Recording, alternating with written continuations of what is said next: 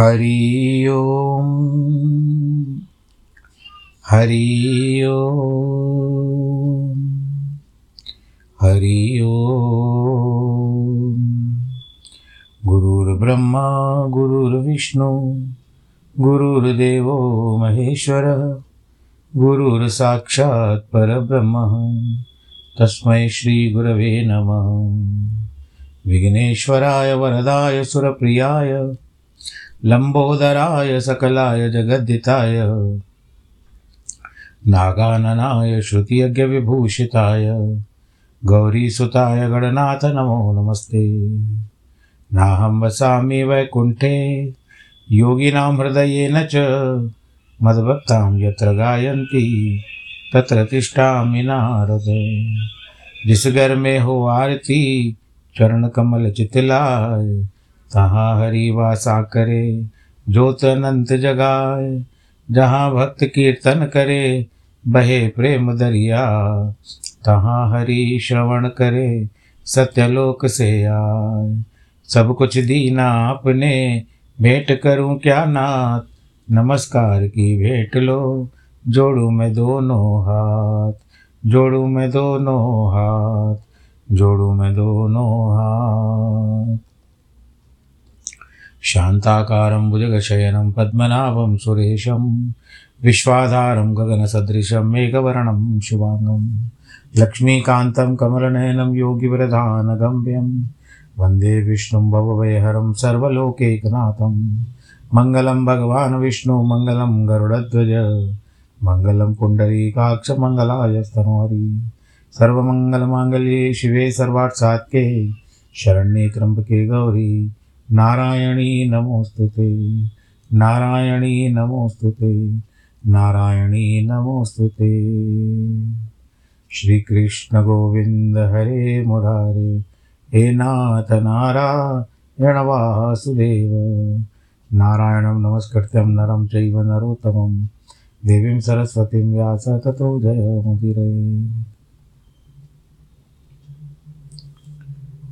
प्रिय भक्तजनों अष्टावक्र मुनि और महाराज जनक का वार्तालाप।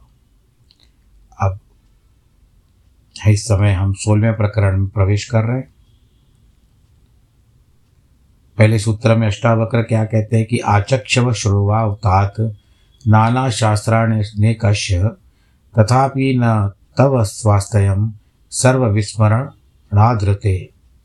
अनेक शास्त्रों में अनेक प्रकार से तू कह ले। अथवा सुन ले। सबके विश्रवण बिना के बिना तुझे स्वास्थ्य नहीं मिलेगा, शांति नहीं मिलेगी। बताते हैं कि शास्त्र अनेक प्रकार के हैं, जिनमें विभिन्न मत हैं। ये शास्त्र केवल मार्गदर्श हो सकते हैं। रास्ते तक पहुँचाने का मात्र बना सकते हैं मार्ग बता सकते हैं। ज्ञान प्राप्त होता है। और कभी कभी क्या होता है कि आईने पर जिस तरह से धूली जम जाती है, उसको पोछना ही पड़ता है।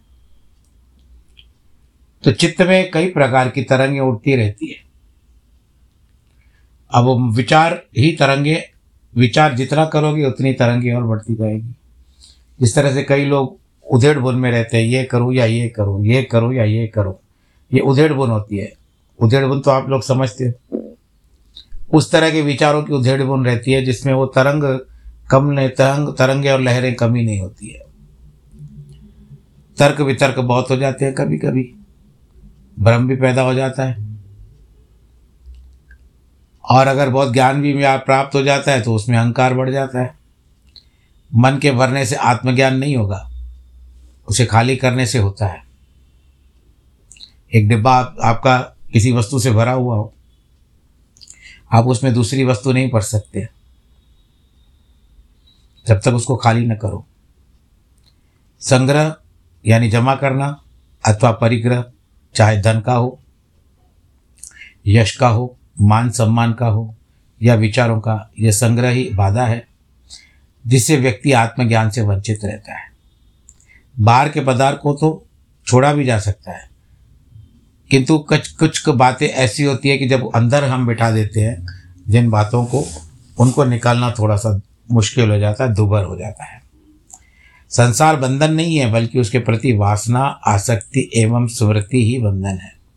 स्मृति से मुक्त होकर चैतन्य आत्मा में हो जाओ। चित्त का स्वभाव ही चंचलता है। वह हमेशा विषयों की ओर लोभायमान हो जाता है। ये विभिन्न भोगों के भोगने से भी तृप्त नहीं होता। आजकल तो शादियों में एक चलन है, बहुत सारे व्यंजन रख दिए जाते हैं। क्या क्या खा सकते हो आप? आखिर, चलो खा भी लिया तो कितना खा पाओगे? छत्तीस प्रकार के, इक्यावन प्रकार के, सौ प्रकार के व्यंजन रखे जाते हैं। मीठा, चाट, कड़वा, मीठा, खट्टा पदार्थ इत्यादि। कहाँ खा के कहाँ खाओगे? परंतु मन है कि अभी मैं वहाँ तक नहीं गया हूँ। अब उस काउंटर तक नहीं गया हूँ। अभी उस काउंटर में भी बहुत अच्छा लगता है। पहले पहले होता था कि ब्याह शादी ब्याह में बहुत अच्छा सा नाश्ता होता था, था। फिर उसके बाद भोजन की व्यवस्था हुई। भोजन के बाद फिर और आता गया फिर और आता गया। अभी तो पिज़्ज़ा विज़ा भी मिलती है।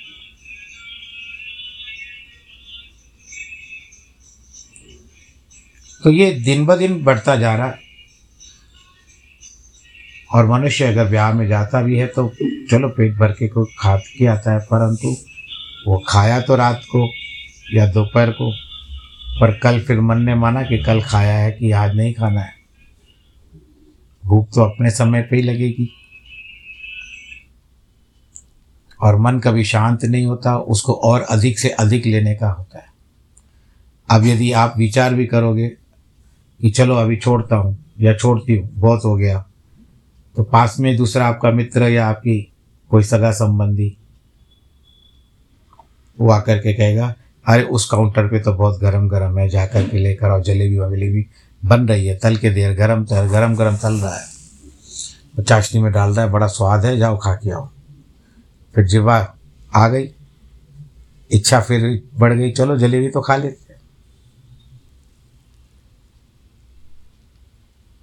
इतना ही नहीं, कितना भी समाधि लगा ले, लेकिन जो उसकी चंचलता शांत नहीं होती है। थोड़े समय तक हम रोकथाम कर सकते हैं। इस तरह से व्रत होता है, जिस दिन आपको, आप थोड़े समय के लिए उसको, अपने मन को रोकथाम कर सकते हो कि नहीं, आज तुझे कड़ा निर्देश है कि तू उथल पुथल मत मचाना। किंतु बीज रूप जो उसकी चंचलता है, वह नष्ट नहीं होती। अगर मन में भाव आ भी जाता है ना तो आप मन को समझा देते हो कि चलो आज नहीं तो कल सही, कल खिला देंगे तुझे। जैसे बच्चे जिद करते हैं तो उनको कल के लिए आश्वासन दे देते हैं, उसी प्रकार मन भी एक बच्चा है। वो गाना भी आता है ना, दिल तो बच्चा है जी। समाधि से भी यही आशाओं से रहित तो ज्ञात होता है कि हुआ भी समय पर पुनः विचार, विषयों की ओर ही मन भागता है। इसलिए जनक तो ज्ञानबद्ध है और चित्त की चंचलता को समझ ले। प्रयास से संसार मिलता है। धन, यश, पद, प्रतिष्ठा, ज्ञान विद्वता ऐश्वर्य, समृद्धि आदि सब कुछ प्रयास से ही मिलता है।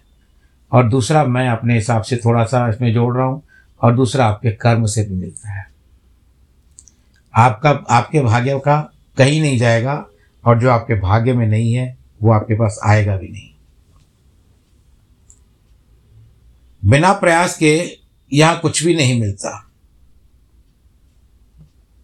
वैज्ञानिक को भी प्रयास करना पड़ता है, उसकी उपलब्धि मिलती है। कृषि, यातायात, संचार, साधन, वाणिज्य, व्यापार आदि सब कुछ हम जो आज की तारीख में देख रहे हैं, वह पीढ़ियों से किए गए मानव प्रयास प्रयास जो मानव प्रयास का ही तो परिणाम है।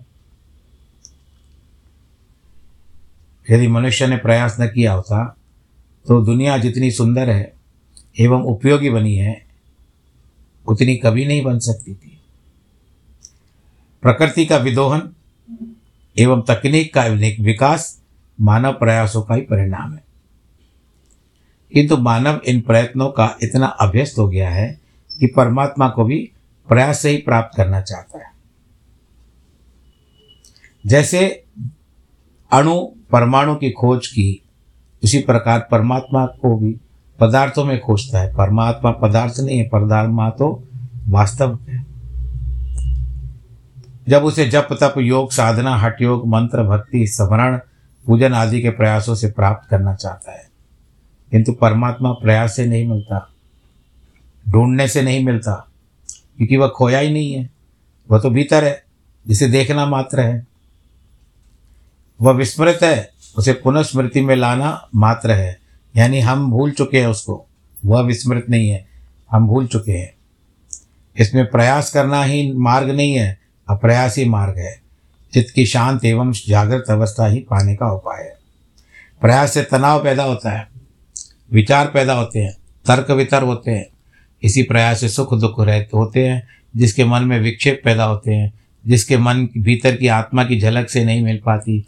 परमात्मा को पाने का मार्ग संघर्ष नहीं, समर्पण है।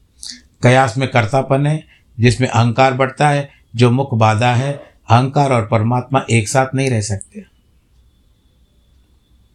आपने वो कहावत कविता सुनी होगी, जहाँ मैं है, वहाँ हरि नहीं, जहाँ हरि है, वहाँ मैं नहीं।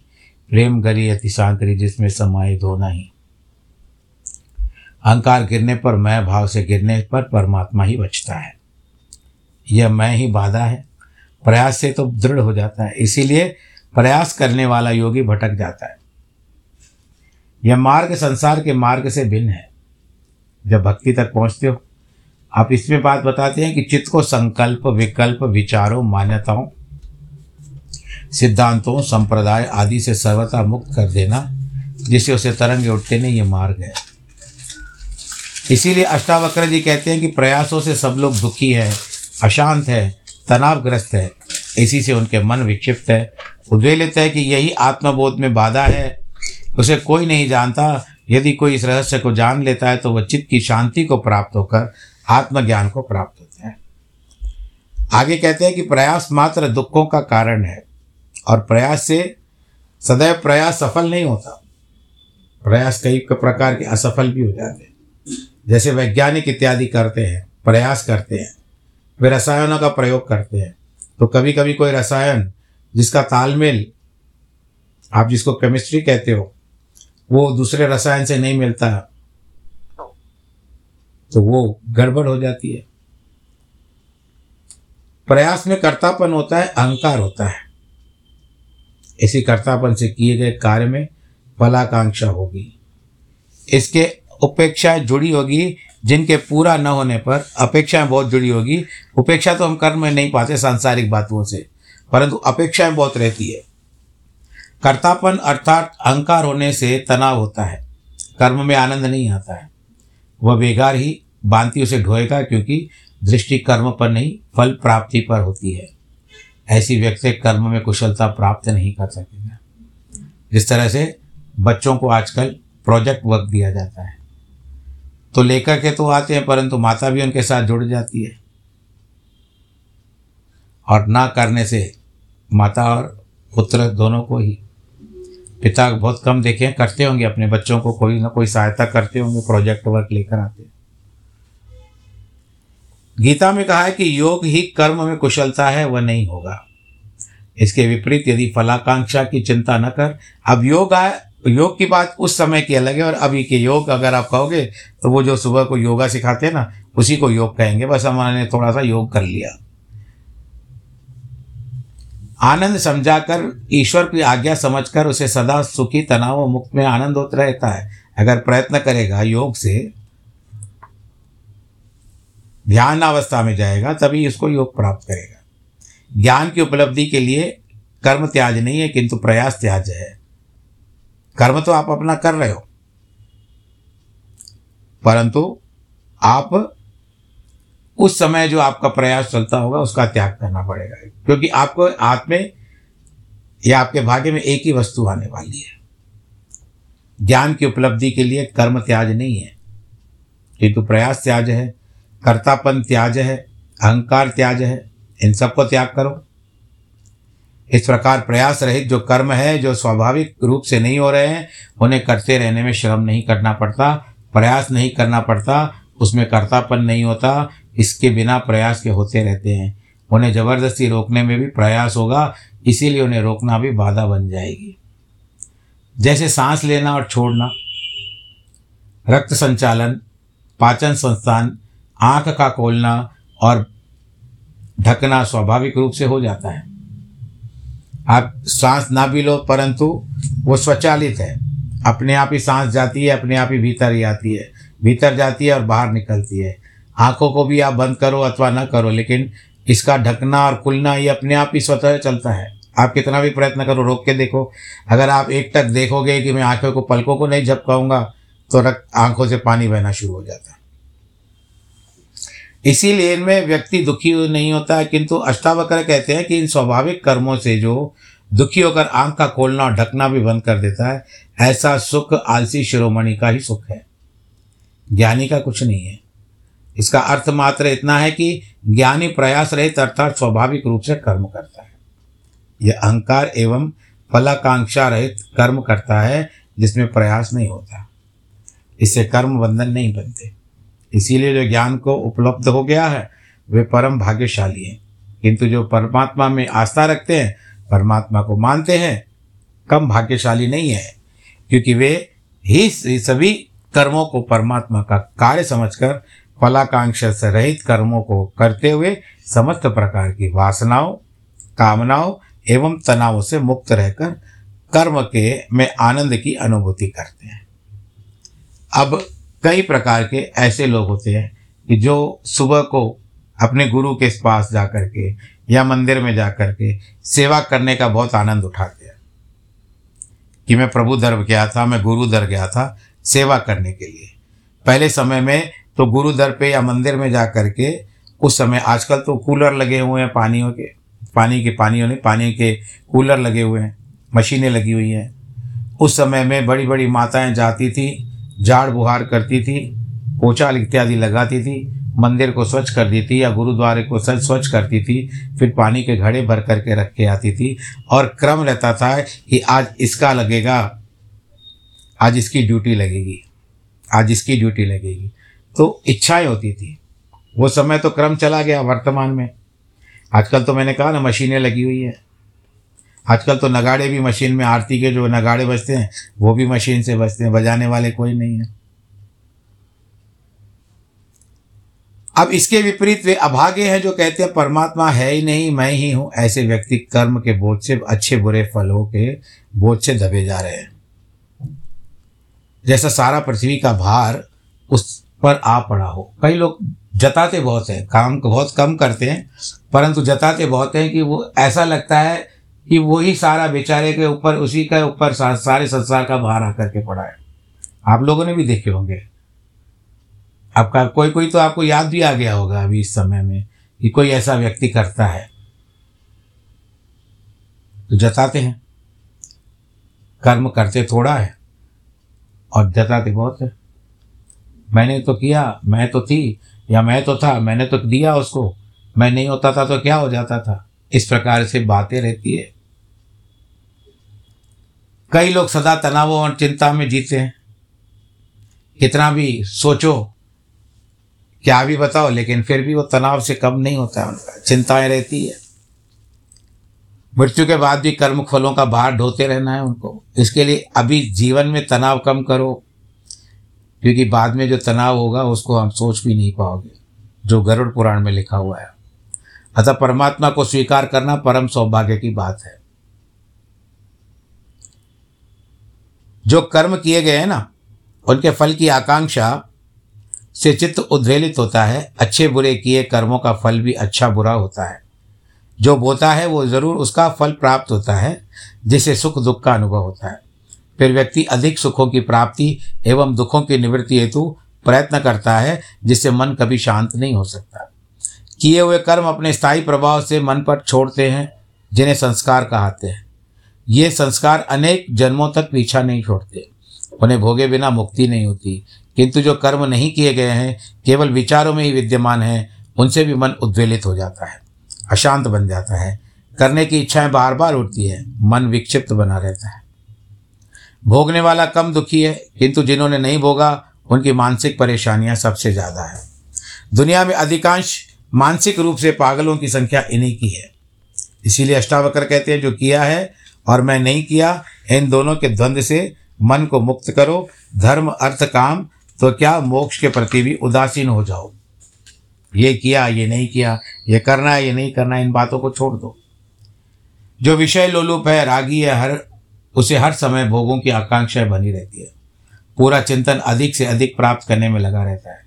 वह दूसरों के हितों को भी छीन कर स्वयं सुखी होना चाहता है। ऐसे रागी है, विषय लोलुप, निष्कृष्ट से निकृष्ट कम से कम कर्म भी करने में लज्जा नहीं आती।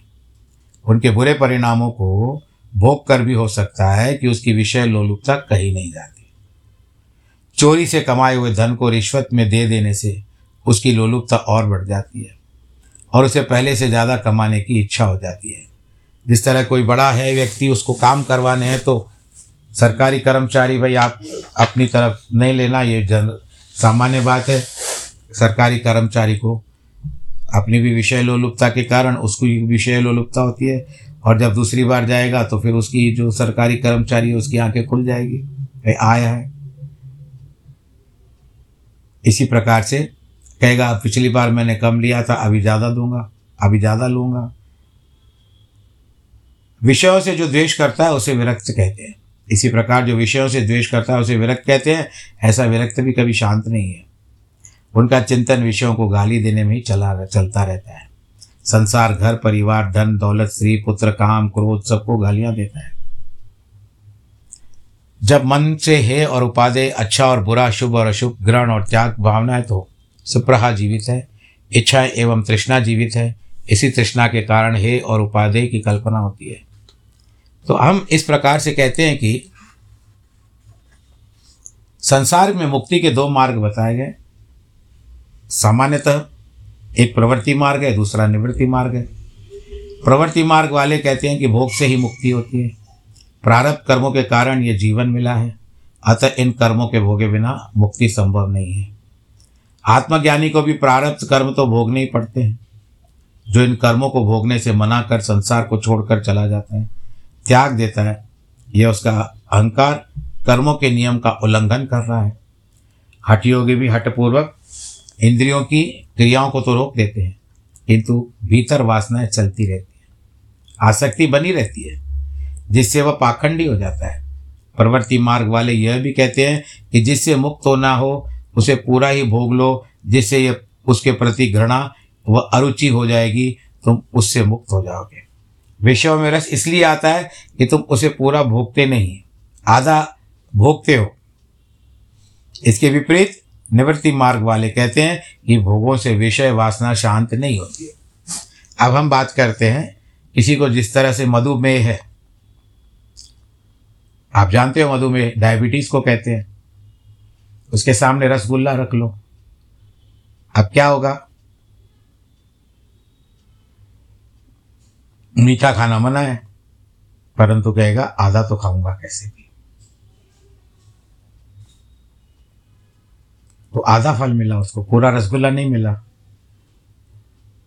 क्योंकि पहले से शक्कर इतनी भरी हुई है, शरीर के भीतर, फिर भी आधा रसगुल्ला उसमें जा कर के हो जाएगा, परंतु मैं पूरा नहीं खाऊँगा। आग में घी डालने से आग नहीं शांत होती, वैसे ही वासनाओं जो भोगों से शांत नहीं हो सकती। इसीलिए निवृत्ति ही मार्ग है, इन्हें छोड़ देना ही मार्ग है। यह दृढ़ संकल्प में अष्टावक्र तीसरी बात कहते हैं कि प्रवृत्ति और निवृत्ति दोनों ही, दोनों को ही वो वासना मानते हैं। अगर निवृत्ति भी हो गई तो बार बार जताते हैं कि हमने निवृत्ति ले ली। छोड़ दिया छोड़ दिया छोड़ दिया छोड़ दिया। ठीक है, किसके लिए उदाहरण बनते हो? बात अलग है। भाई, फलाने ने छोड़ा, आपका उदाहरण बनता है संसार में तो बात अलग है। पर उस उदाहरण को लेकर के, अरे लोग तो मेरी तारीफ़ कर रहे हैं, मेरी सराहना कर रहे हैं कि इस व्यक्ति ने ये कार्य छोड़ दिया। इस व्यक्ति ने ऐसा करना छोड़ दिया, इस औरत ने, इस महिला ने या इस पुरुष ने ये कर्म करना छोड़ दिया। उदाहरण लेते हैं। तो जो निवृत्ति मार्ग वाला है, उसके अंदर फिर प्रवृत्ति आ जाती है। देखो, मैंने छोड़ा, आज लोग मेरा उदाहरण ले रहे हैं। तो फिर वो निवृत्ति जो कर चुका है धीरे धीरे फिर प्रवृत्त होता है इन बातों की ओर। इसी कारण अष्टावक्र कहते हैं कि पुरुष भी रागी ही है, जो दुखों से बचने के लिए संसार को त्यागना चाहता है।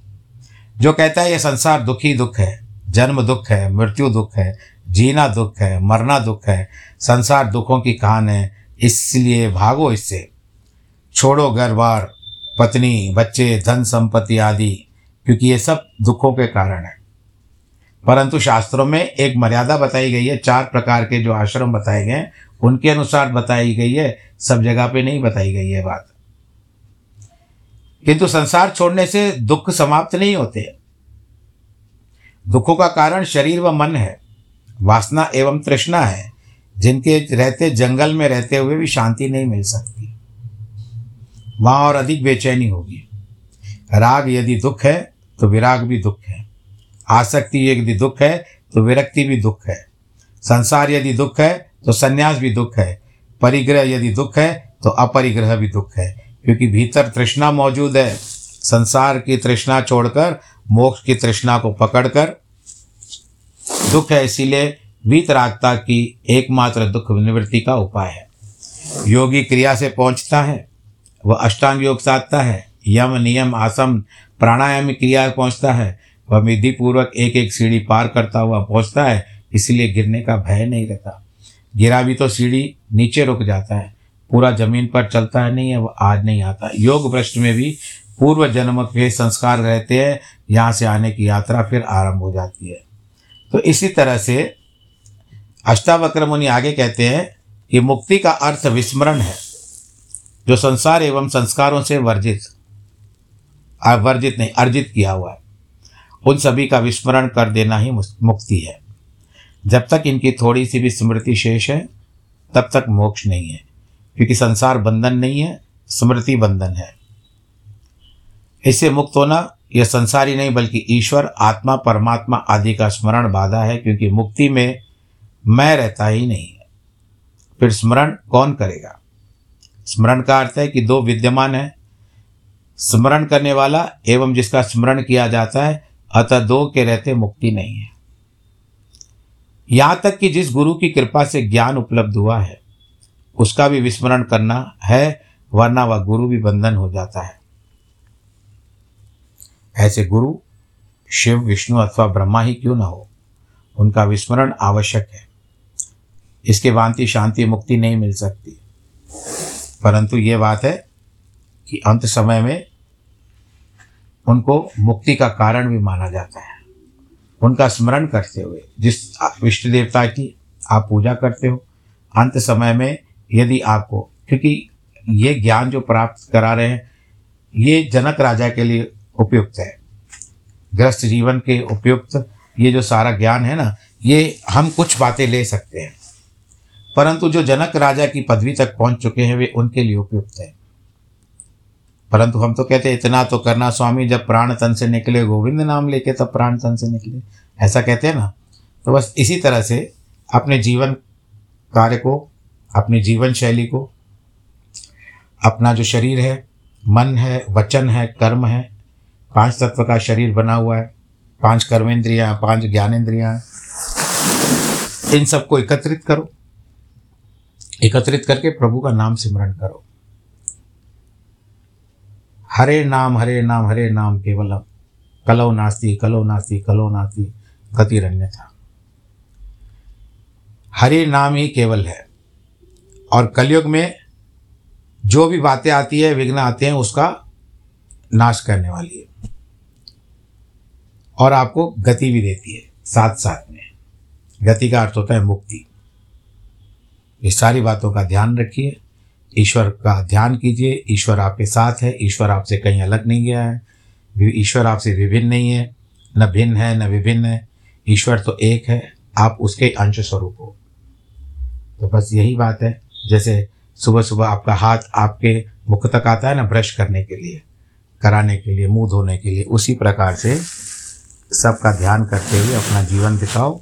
नारायण जी का ध्यान करो। और सदैव अपने जीवन में खुश रहो। आपका जीवन भी खुशहाल रहे। प्रफुल्लित रहे, आनंदित रहे, प्रोत्साहित रहे और दूसरों को भी आप प्रोत्साहन दे दो। जिनके जन्मदिन है वैवाहिक वर्षगांठ है, उनको बहुत बहुत बधाई। नमो नारायण।